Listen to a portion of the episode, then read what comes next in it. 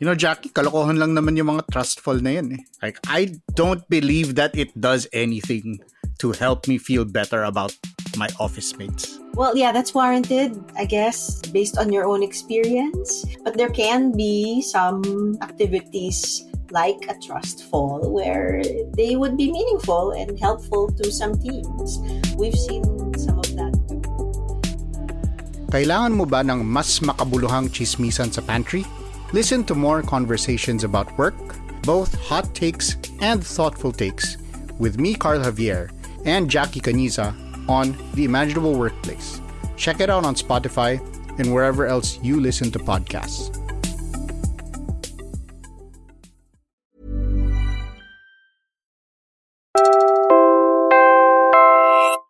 You're listening to Puma Podcast. Kitang-kita mo yung yung ano yung nabuga ng apoy tapos yung kidlat na kulay pula talaga ho. Nung araw po ngayon, nung mag-umaga, makakita lang po namin yung ang kapaligiran, wala na pong kulay green. Puro asphalt na po, puro alikabok na po lahat. Paglabas po ng kidlat at kulog, mabilis pa yung usok.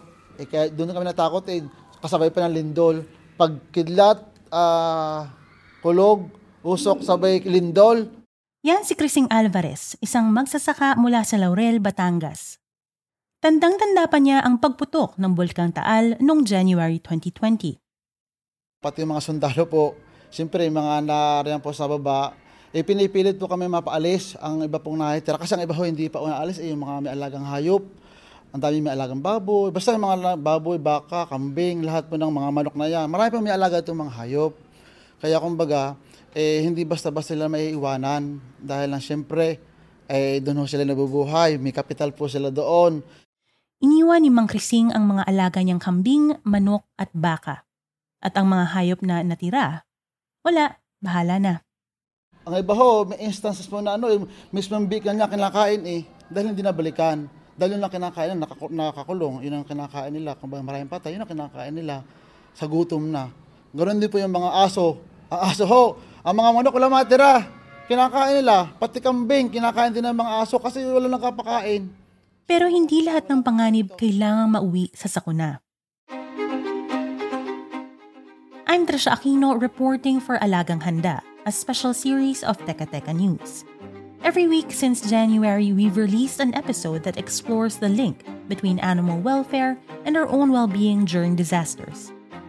In the last episode, we looked at the best practices in disaster risk reduction and management in Albay, Inisa-isa ng government officials in charge of public safety and DRRM ang mga protocol nila. Nalaman din natin mula sa isang national government agency, ang Bureau of Animal Industry, kung ano ang papel na ginagampanan nila tuwing may kalamidad. Alagang Handa is produced with support from Internews' Earth Journalism Network. Yung aming ODIPS, yung ah, mga alagang hayop at saka chicken. So yan, binakura na yan kasi yung chicken yun, banda doon, ando doon ang, ang bahay ng chicken. Tapos ito, may mga kambing, andi dito yung bahay. Tapos ito, Sa huling yugto ng storyang ito, bumisita kami sa Silang, isang munisipyo sa Cavite, noong Oktubre. Dumiretso kami sa compound ng Philippine Rural Reconstruction Movement o PRRM.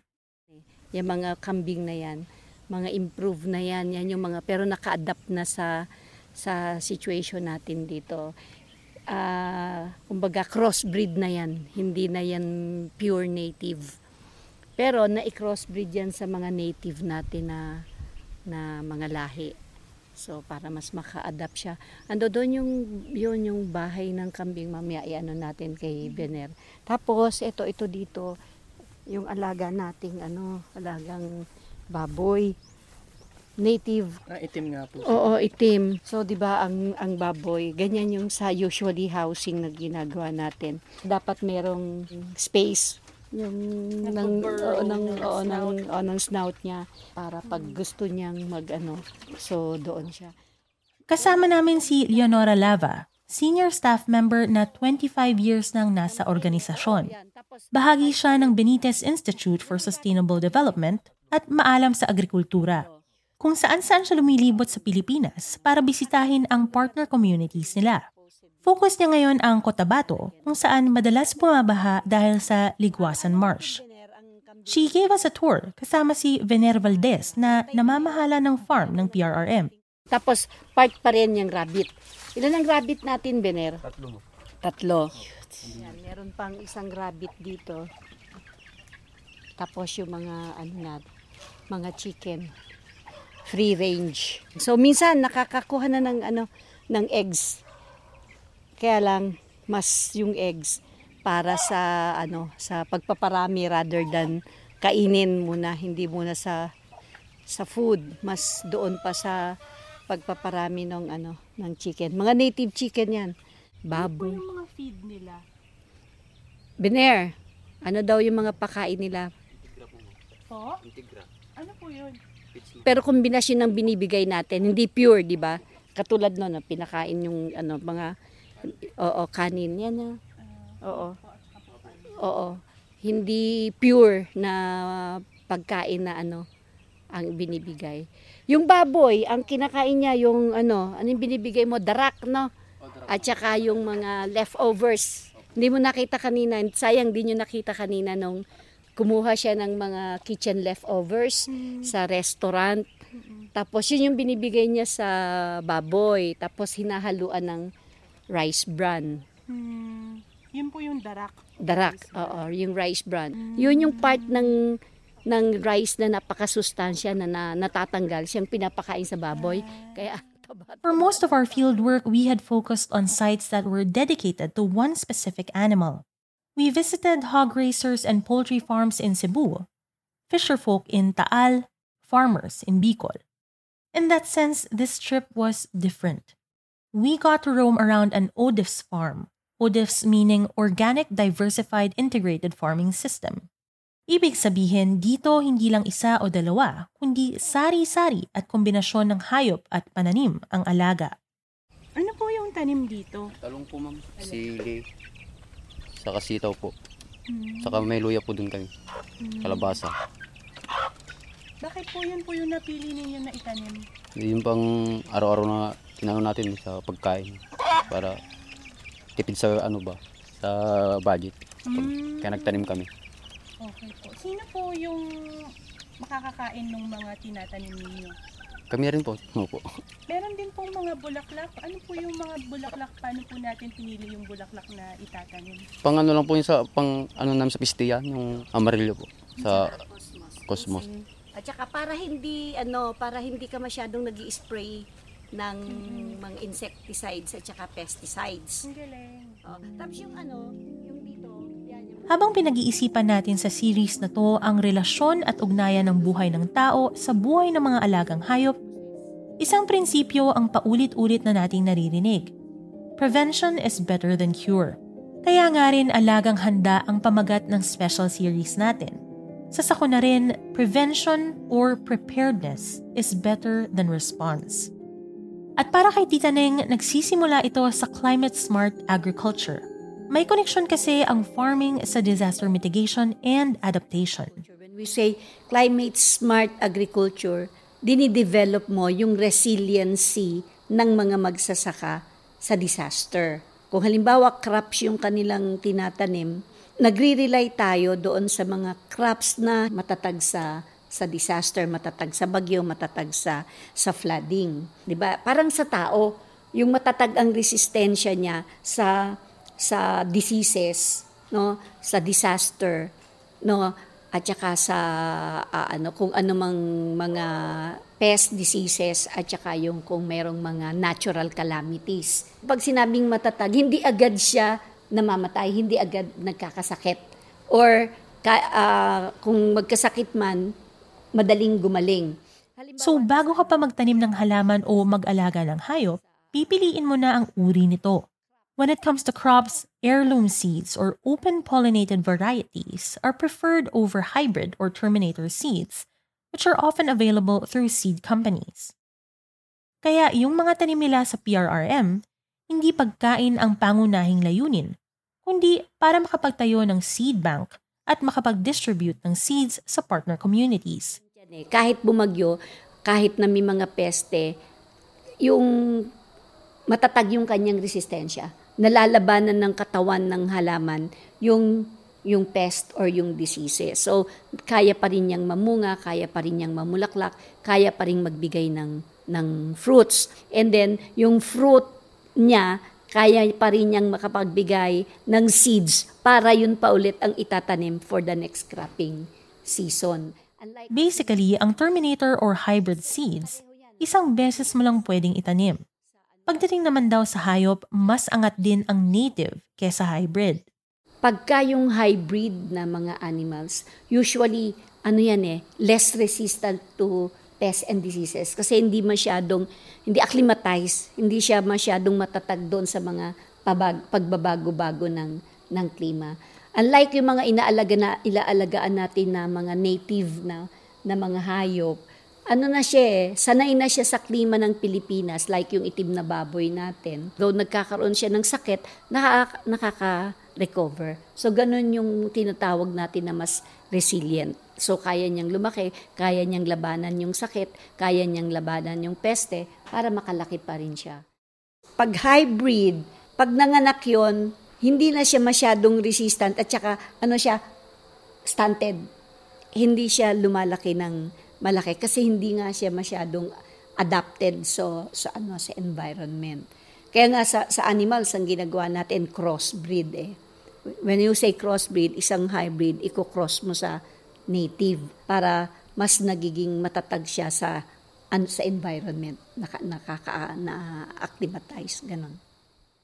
Samahan mo pa ng mga prinsipyo ng ODIFS, yung sinasabi ni Tita Neng na Organic Diversified Integrated Farming System for more chances of winning.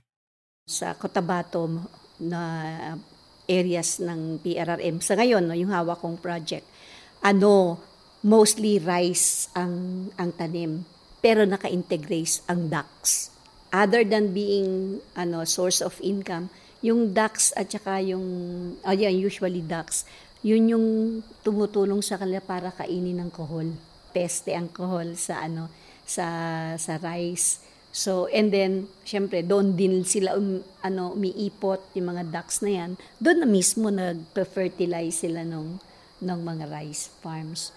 Sa sustainable agriculture, hindi kami masyadong nagre-rely doon sa mga uh, inorganic feeds or yung mga an- antibiotics para sa mga ano hayop more on herbal para mas maging resilient sila.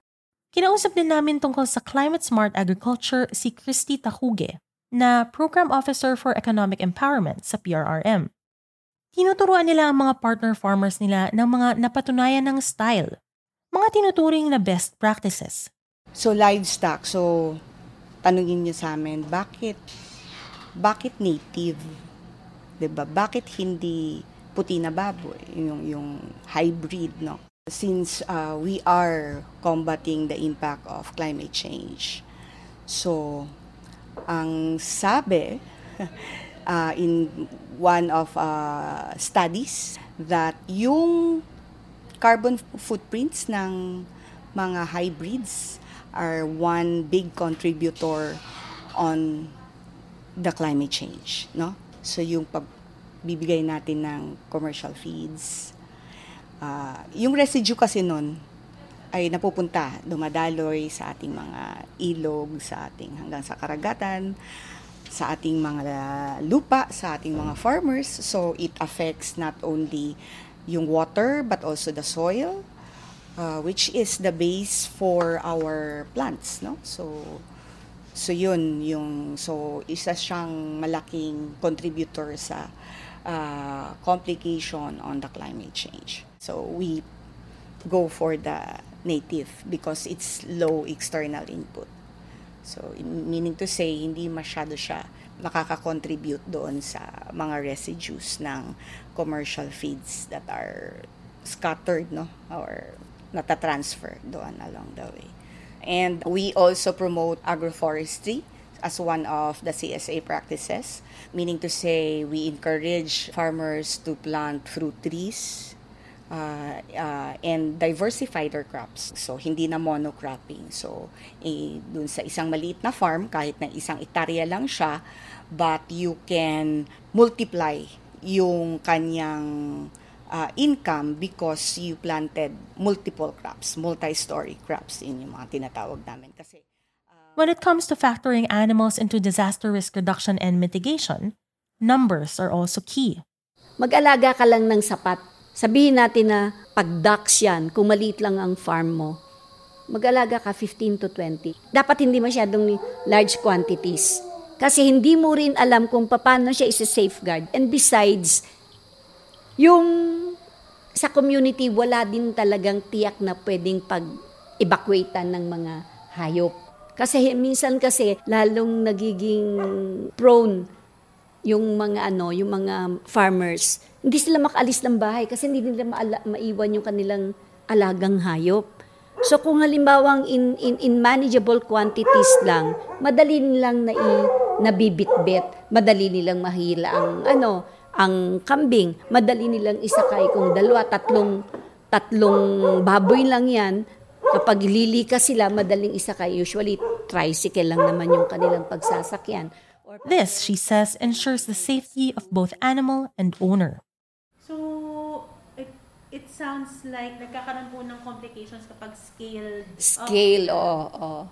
So, sino po dapat yung qualified na mag-scale? Ay, usually yan, yung may mga puhunan, syempre. It's the same thing the hog raisers and chicken farmers in Cebu said.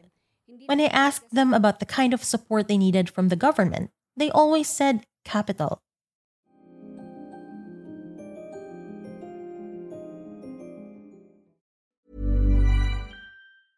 I'm Sandra, and I'm just the professional your small business was looking for. But you didn't hire me because you didn't use LinkedIn jobs. LinkedIn has professionals you can't find anywhere else, including those who aren't actively looking for a new job but might be open to the perfect role, like me. In a given month, over 70% of LinkedIn users don't visit other leading job sites. So if you're not looking on LinkedIn, you'll miss out on great candidates like Sandra. Start hiring professionals like a professional. Post your free job on linkedin.com/people today. Hi, I'm Daniel, founder of Pretty Litter. Cats and cat owners deserve better than any old-fashioned litter. That's why I teamed up with scientists and veterinarians to create Pretty Litter. Its innovative crystal formula has superior odor control and weighs up to 80% less than clay litter. Pretty Litter even monitors health by changing colors to help detect early signs of potential illness. It's the world's smartest kitty litter. Go to prettylitter.com and use code ACAST for 20% off your first order and a free cat toy. Terms and conditions apply. See site for details.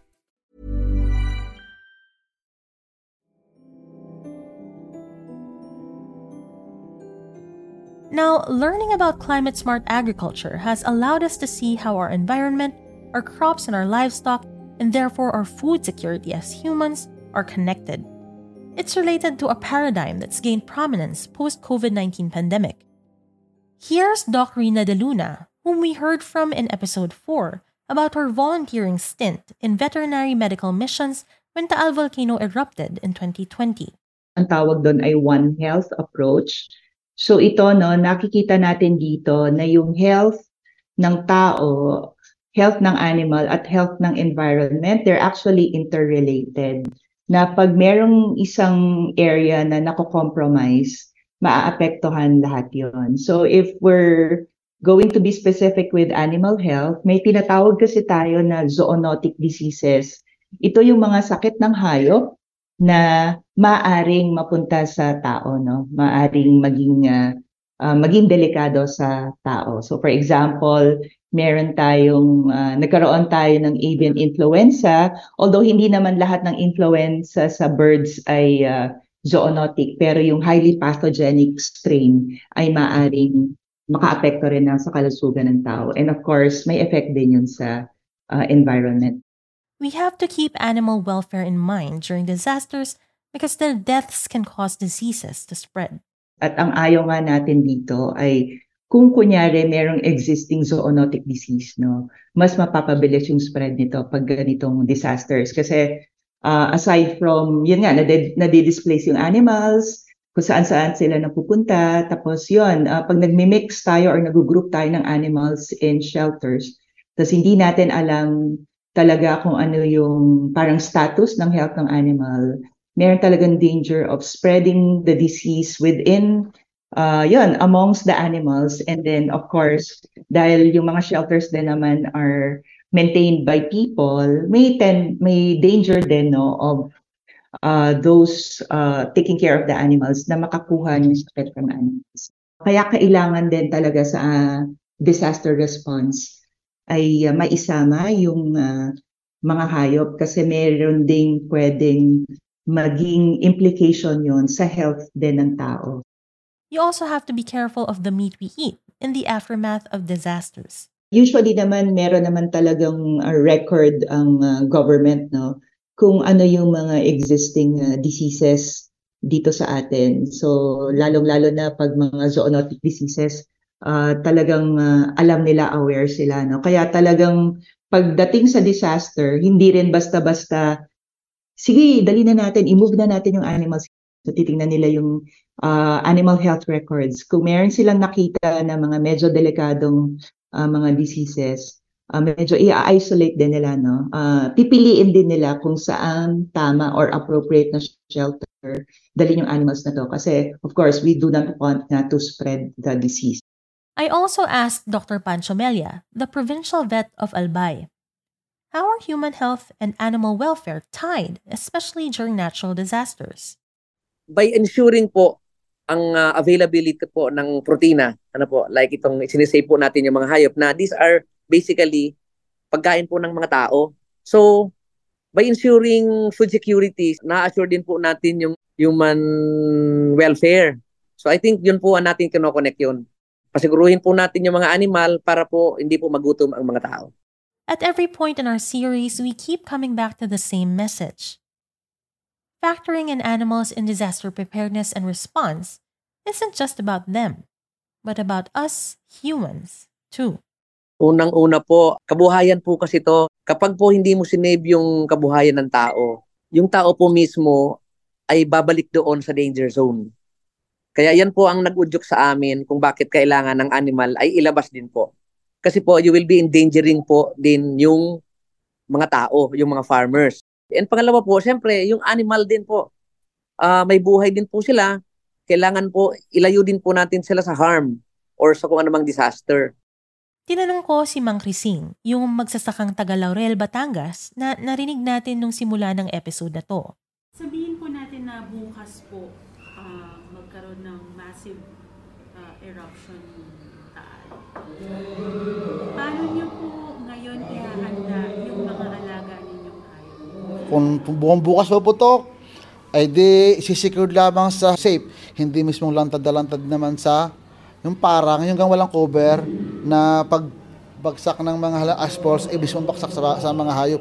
Dito pa may mga creator, creator yung parang yungib overlooking, pwede doon ilagay ho yung iba ho. Yun ang, yun ang kalimitan po sinasabi nila na pwede ho ilagay sa gayo mga yungib na yung parang safe sila doon kasi yung tama ng hangin, yung baksak ng ano, mayroong susuporta, mga puno, o ganun po.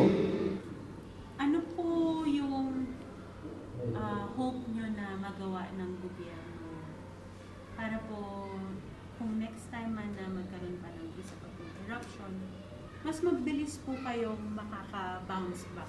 Ah, uh, yung ano po, bigyan po kami ng mga magbigay po ang LGU mga livelihood program para po sa mga tao na nangangailangan ng kumbaga uh, bumalik uli yung dati na mayroong uh, kapital, yung pagsisimulan para naman sabi nga uh, maduktungan uli yung masustain yung kanilang ano, pangangailangan sa araw-araw.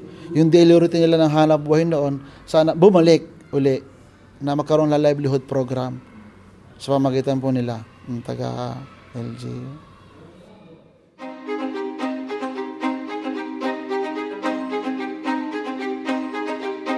Our farmers' well-being is tied to that of their livestock. Again and again in this series, we heard how important their animals are to them as a source of income.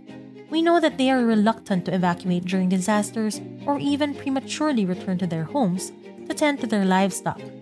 To protect these vulnerable groups who are already among the poorest in our society, animals must be included in disaster risk reduction and management. Animals must be included in disaster risk reduction and management. At dapat ang iba't ibang sektor magtulungan Para lahat tayo, tao, hayop, lahat. Lahat tayo alagang handa. Again, I'm Trisha Aquino, the writer and producer of this episode. This episode was edited by Mark Casilian. Research from Paul Soriano. The script was edited by Robbie Alampay. Jill Caro is the executive producer. Thank you for listening to Alagang Handa on Teka News. Again, this series was produced with support from Internews' Earth Journalism Network. Maraming salamat, EJN.